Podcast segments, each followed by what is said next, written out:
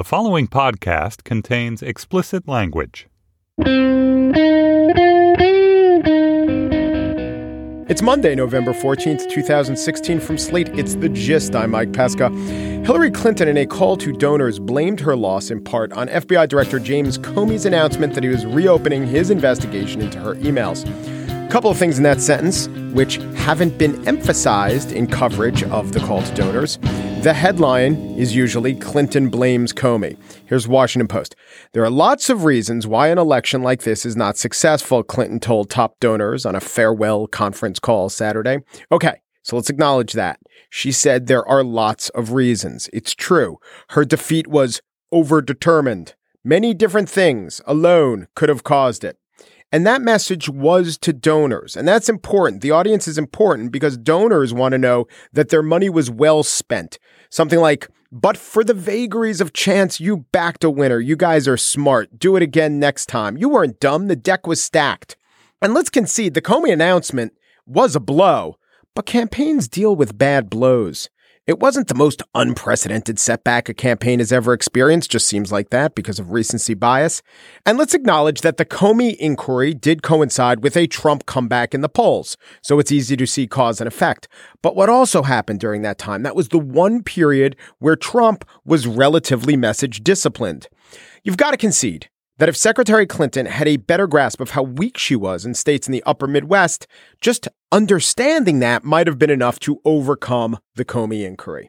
Now, what I would have liked, and maybe she would have said this to another audience, that voter suppression played a big role. Again, overdetermined. I and the gist will be looking into voter suppression in the upcoming days and weeks. States with onerous voter ID laws like Wisconsin and Ohio flipped from blue to red in this election, and it was the first presidential election held after the Supreme Court invalidated key parts of the 1965 Voting Rights Act, and that affected North Carolina. But there are a bunch of caveats to that. You can't just look at those facts and say, ah, that alone explains it. Like, look at Minnesota. Minnesota, very demographically similar to its neighbor, Wisconsin. No voter ID law in Minnesota. And Hillary's share of the vote cratered from where Obama was. Obama won 220,000 votes, Hillary won by 45,000. So her weakened support there wasn't just denying voters their franchise. But there's another reason I would have liked for her to say it was voter suppression and Comey, at least. And that's because voter suppression can be a rallying cause for years to come. It can be something that you do something about, unlike Comey and one candidate's private email server. And it has the benefit of not only rousing the passions of partisans, but being a morally correct cause. On the show today, let's examine in the spiel those special passions of the coastal elites. You know, red state and blue state might be more similar than you think. For example, did you know? I found this one exit poll fascinating. The three top issues of Rust Belt voters one, jobs, two, ISIS, and three, the casting of cisgendered actors in trans roles. Did you know that? Okay, I joke. And if I were on a college campus, I might be protested, or at least told that the fake exit poll quip should have come with a trigger warning. So let's talk about political correctness now, the great driving force of the election, apparently. Let's look at college campuses and let's examine the psychological roots of the current crop of complaints.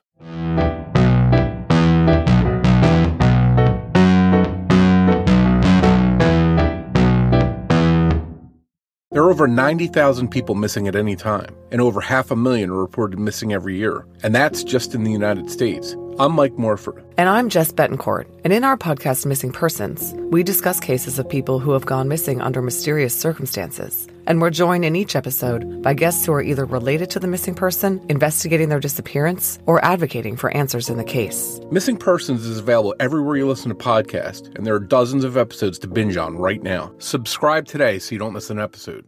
Now, here's a conversation I've been wanting to do because so often on this show, I touch upon issues of the climate on campuses. And what you hear coming from the campuses are phrases like trigger warnings and safe spaces.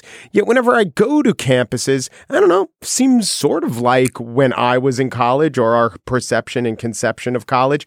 So I really want to know, even if there are some Are they outliers? Some examples that make uh, our eyes roll? How oppressive is the idea of political correctness on college campuses? Jonathan Zimmerman has written a really good book about this that analyzes uh, what's going on and offers an interesting idea as to the whys of it. It's called Campus Politics What Everyone Needs to Know. Hello, Jonathan. How are you? It's good to be here. Thanks for having me. So, from what I understand, you're a, an, a professor of education and history at University of Pennsylvania. But give me a sense of your politics.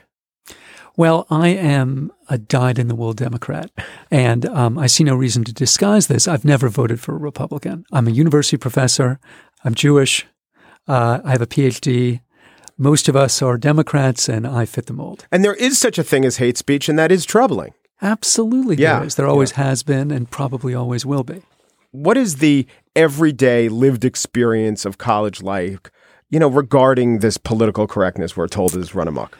Well, here's the most important thing you have to keep in mind. There are now over 4,000 places to get a BA in the United States. And Mike, the number of campuses in which things like trigger warnings and microaggressions are debated or even known is minuscule. Mm-hmm. It is restricted to the most elite schools. And I think that's really important to keep in mind. Schools like, frankly, I attended and teach at Yeah. but they are in no way representative of the bigger college landscape. However, at these elite schools, at this limited number of schools, I do think there are some informal social pressures and restrictions on the free exchange of ideas and information. If I'm an undergraduate, how common will it be for me to encounter the idea of a trigger warning? And let, let me just say that in terms of being a decent human being, I see absolutely no wrong. I see a good to say, hey, this reading that I'm assigning has some harsh scenes and maybe even some harsh scenes of sexual assault. Be so advised. That's totally proper. But trigger warning, I think, well, as we understand it, gets over applied. On how many campuses would you encounter this concept? Again, very few. Mm-hmm. To your second point, look, when I teach a course on the culture wars, which is something that I study, cultural conflict in the United States, I do unit on pornography and anti-pornography. And in the past, I've shown a film by a former NYU colleague called The Price of Pleasure, which is an anti-pornography film. But in order to make the case against pornography, it has a couple of really nasty porn clips. And I always tell students about that beforehand and I say, um, you don't have to watch this. This is what's depicted there. It's very nasty, and you don't have to watch it. I don't call that a trigger warning, but Yeah. for all practical purposes, it is. I think the problem is that as with so many of these psychological metaphors, which is really what trigger warning is, it's been expanded to cover a vast territory that it shouldn't cover. So you have people demanding trigger warnings for the Great Gatsby because, you know, there's viol- there's sexual violence and other kinds of violence in the Great Gatsby, which by the way there is. Yeah. There's all sorts of nasty things in every piece of great literature. Uh, but it strikes me if we're asking for trigger warnings for the Great Gatsby, there is something actually that's amiss. And what about the idea of safe spaces, which can be? I've heard it argued from, I believe, an, under, an African American undergrad at the University of Chicago who very much enjoyed uh, his cultural house that he lived in and considered it a safe space. And without that, he couldn't flourish. And yet, the downside of that is when does a safe space uh, become, I can't say anything that offends you for any reason? Well, look, I'm a deep believer in the First Amendment, which gives us a right to affiliate with whomever we want. I think the more complicated question is what the position of the university should be about that, Yeah. whether the university should be encouraging that or not. There's actually some very interesting research suggesting that when you join one of these university minted affiliate, affiliate groups, that your perception of bigotry and prejudice on the campus increases. That, that might not be bad. That they It would call that an awakening. Uh, perhaps so. Yeah. But I think there is an interesting dialogue to be had there. There's a danger in socializing people to feel aggrieved. Look, we live in a society that's riven by racial prejudice and fantasy. It would be a fantasy to imagine that our colleges would somehow be free of that. That is a fantasy. They're part of America. They won't be. To me, the more interesting question is what to do about it. Okay. And I do think that there's some troubling evidence suggesting that when we socialize people to feel a certain way and to feel trauma, to feel triggered, that they'll be more likely to do so. Sociologists talk about something called feeling rules, and feeling rules are informal rules in society that bias, not determine, but bias how you're going to react. And so if you're socialized to think that every slight, however small, is going to cause you trauma, it's more likely that you're going to experience it. But isn't, but let me play not even devil's advocate. I, I, subscribe to this a little bit. If you look back at the attitudes of, say, black people who are in their 70s or 80s, you will often find people who let a lot of insults slide. And to be aware that there is stimulus in the world that is actually uh, discriminating against you, actually putting you down. I mean, that is a, a, consciousness raising. Now, the consequence, you know, as an educator, the consequence of knowledge is often you feel discomfited by that knowledge. Exactly. And I think we have to remember that all of these metaphors we're using come out of the world of psychology. Yeah. Now, that's um, the big part of your book that I found yes, so fascinating. Yes. So you took trigger warning, you took safe space, you took these phrases and these ideas, not just phrases, microaggressions, and you trace them back to they have psychological basis. You could find these in psychology textbooks of a generation ago. Well, actually, you know, they, they all have different origins, as yeah. you might guess. But, you know, um, the idea of microaggressions does come from work by a guy named Chester Pierce, who was an African American psychiatrist who worked at Harvard. Yeah. Um, but it didn't really get a lot of traction until 30 years after Pierce wrote it. I remember um, reading about it maybe when I was in college or a little bit later. And I said, oh, there's an interesting idea. But to look at that as gospel, uh, and what is the state of the idea of microaggressions on the campus you teach? Is it just taken as yes? Of course, there are microaggressions. How could you say otherwise? to say otherwise is itself a microaggression. But see, that's exactly the problem. yeah. You know, I do not debate the idea or contest the idea that minorities face all sorts of insults in every walk of American life. Again, we live in a society that's full of prejudice. Yeah, I, I wish it were otherwise, but it isn't. But I do think that these metaphors don't lend themselves to political discussion. Psychology and politics don't play well. If you say you were microaggressed, what am I supposed to say? You weren't? I can't say that. And I just think it's extremely difficult to carry on political conversations with psychological metaphors. Is it because psychological metaphors are often filled with jargon? Is that part of it? I don't think it's just that, although that is a problem. I think that they're by definition subjective. I can't debate what you feel. Yeah. All I can debate is what I see and I do not see what you feel. And it's also there's the unfalsifiable paradigm about it. When I assert that ah, what you're doing is subconsciously racist, well, I can't. The only means of debate I have is on the conscious level. So what am I supposed exactly. to? It's there, like being accused of magic that I don't even know I'm doing. Precisely. And there's a part of me that really does think it it it takes us back to Puritan New England, where in order to be a leader, you had to show that you were saved. It wasn't enough to act well. You had to really be well. And the problem, Mike, is they were pretenders, right? Yeah. There were people that seemed good but weren't. And, and the entire Puritan enterprise was devoted to scrutinizing our internal selves and scrutinizing other people to see who should be the elect, who should be the saved. And it was a fool's errand. We can't do that. We have no way of knowing the internal state of each other's souls. Does, in general, do you think that the ideas of microaggressions taking hold, some of the other psycholo- uh, psychology based ideas, has that led to more debate? Well, now I'm aware of this thing called a microaggression, or has it led to less debate? I can't even disagree with you having a microaggression. See, again, precisely because of the way these metaphors work, alas, it's less debate. Mm-hmm. So, for example, you have now some university administrators who are promulgating lists of microaggressions. And the one that's got the most ink because it's the most controversial, is anyone in America can make it if they try hard enough. Right. Now, look, I can imagine many contexts in which that would be an insulting statement. Indeed, I might be insulted myself by it. But for a university administrator, who, by the way, is not even a member of the faculty, which is typically the case, to take an established position on what is, in fact, one of the most hotly contested questions in American life, i.e., the degree of social mobility.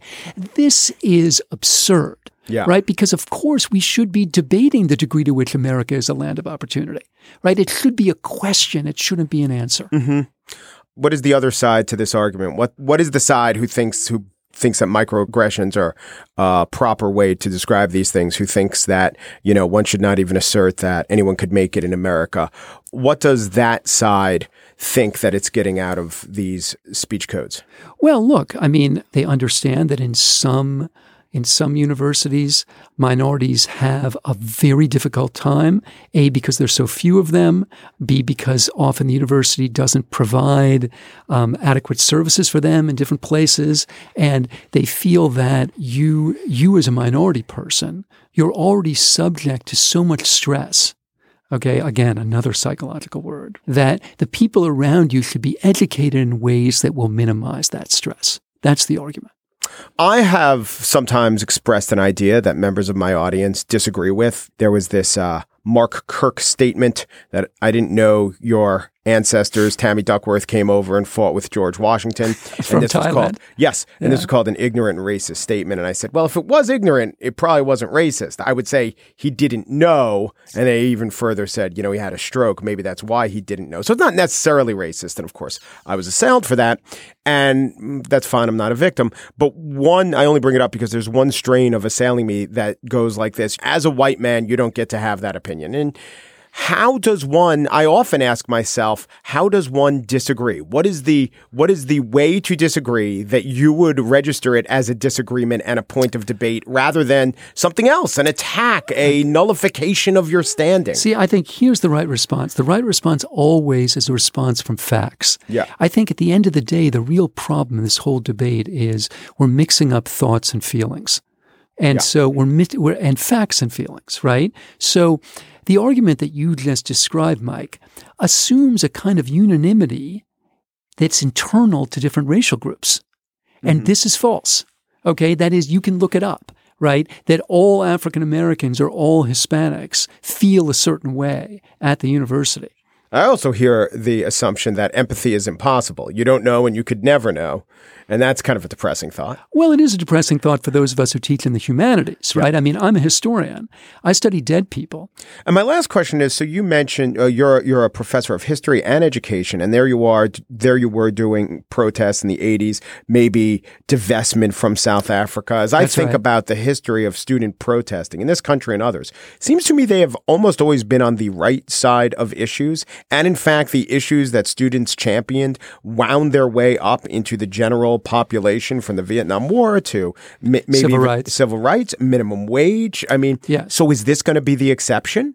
Is this political correctness movement going to be the one that doesn't permeate the rest of society? I don't think so because, again, I think, as I said earlier, I think some of the demands are quite consistent with some of the movements that you enumerated in the past, right? I mean, the idea that we we need a more diverse student body, we need a more diverse faculty. But that is this right? that is this Um, idea 10 years ago. I mean, if this political correctness, let's call it that as the shorthand, if these speech codes take hold in society, then, you know, a controversial speaker can't even be booked in town hall. I'm not even talking about on campus at Yes. Columbia. You know, a, a, an editorial I don't like won't just say cancel my subscription. You know, the editor will have to apologize for using a microaggressive term.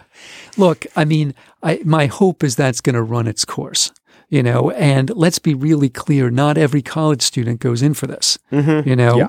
I do think that, and now I'm going to really sound like a graybeard. I do think that there's a little bit of a lack of historical consciousness among some students, not all, about how vital free speech has been to the oppressed of this country.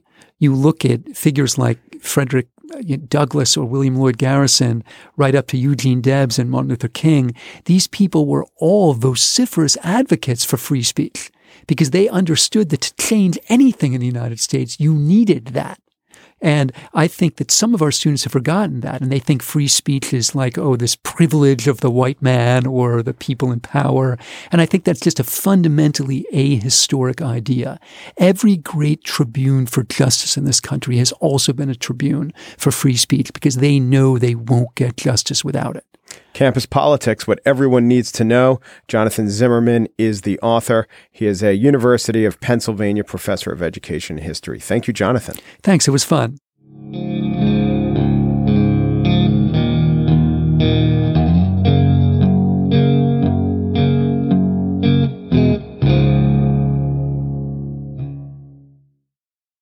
And now the spiel. Steve Bannon is the proprietor of Breitbart, the website which narrowly edged out the Daily Forward as most likely to point out a pundit's Jewish heritage. He advised candidate Trump, advised him all the way up to the status of President elect Trump. And once he's President Trump, Bannon will take on the role of advisor in the White House. Yes, Stephen Bannon, fosterer of what's euphemistically called the alt right, which is just a rebranding phrase for regular old white nationalism. This is appalling. This is inevitable. This is appallingly inevitable. Oh, wait, wait, wait. Why am I concerned about this? Isn't me being concerned about the advisor to a president, doesn't that just mark me as a coastal elite? Do you think the mill worker cares? Do you think the disaffected factory foreman cares? all this palaver about Steve Bannon, what with the Muslim bashing and the race baiting and the gay shaming. I mean, caring about that, that's an indulgence, or rather, that separates me from the concerns of real Americans. And I really don't think real Americans know or care about Steve Bannon. So why should I? Isn't that what's limiting me from understanding the real issues of this election? Maybe I learned about the importance of the advisors of the president. Maybe I learned about that in one of the classes I took in college. Yeah, I went to college. And going to college, I think, made me a more informed person. Or, and this is equally plausible, that curious people are drawn to college.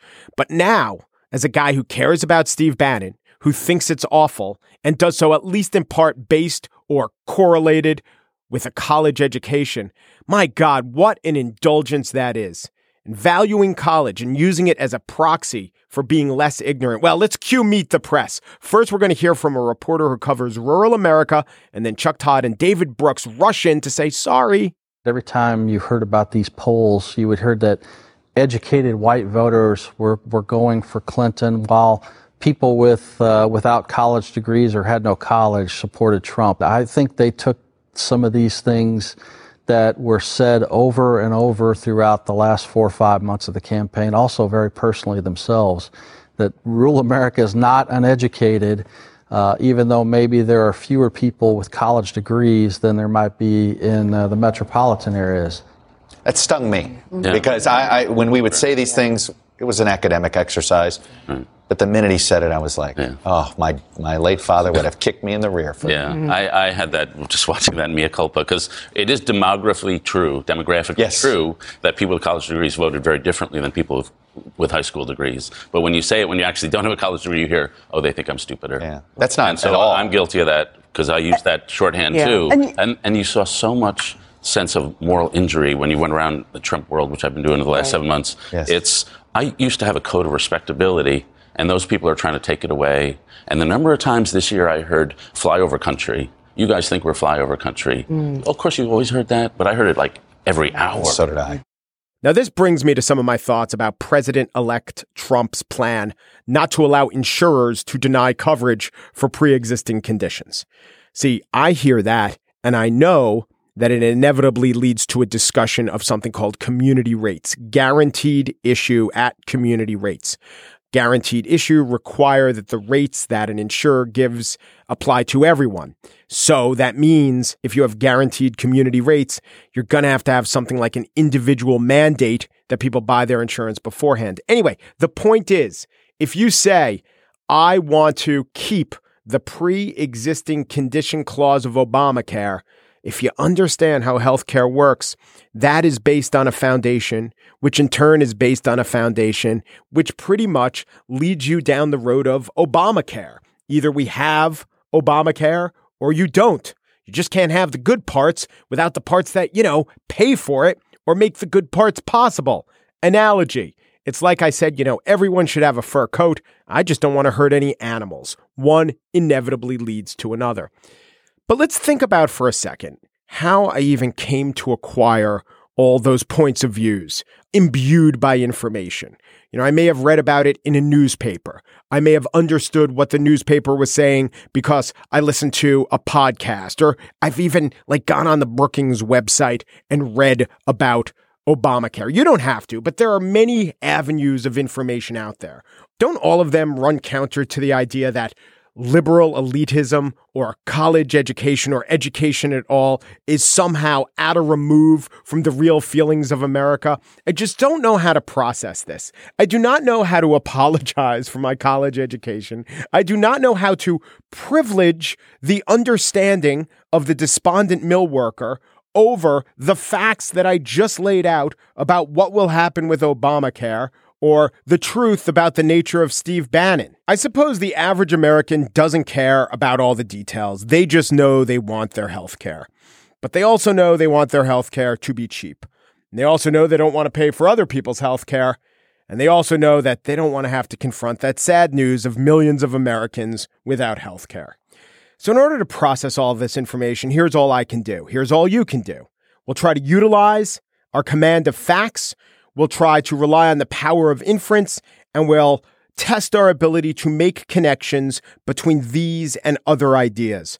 Call that applying my education or indulging in elitism. I just call it thinking, and I'm not sure if there's another way to do it.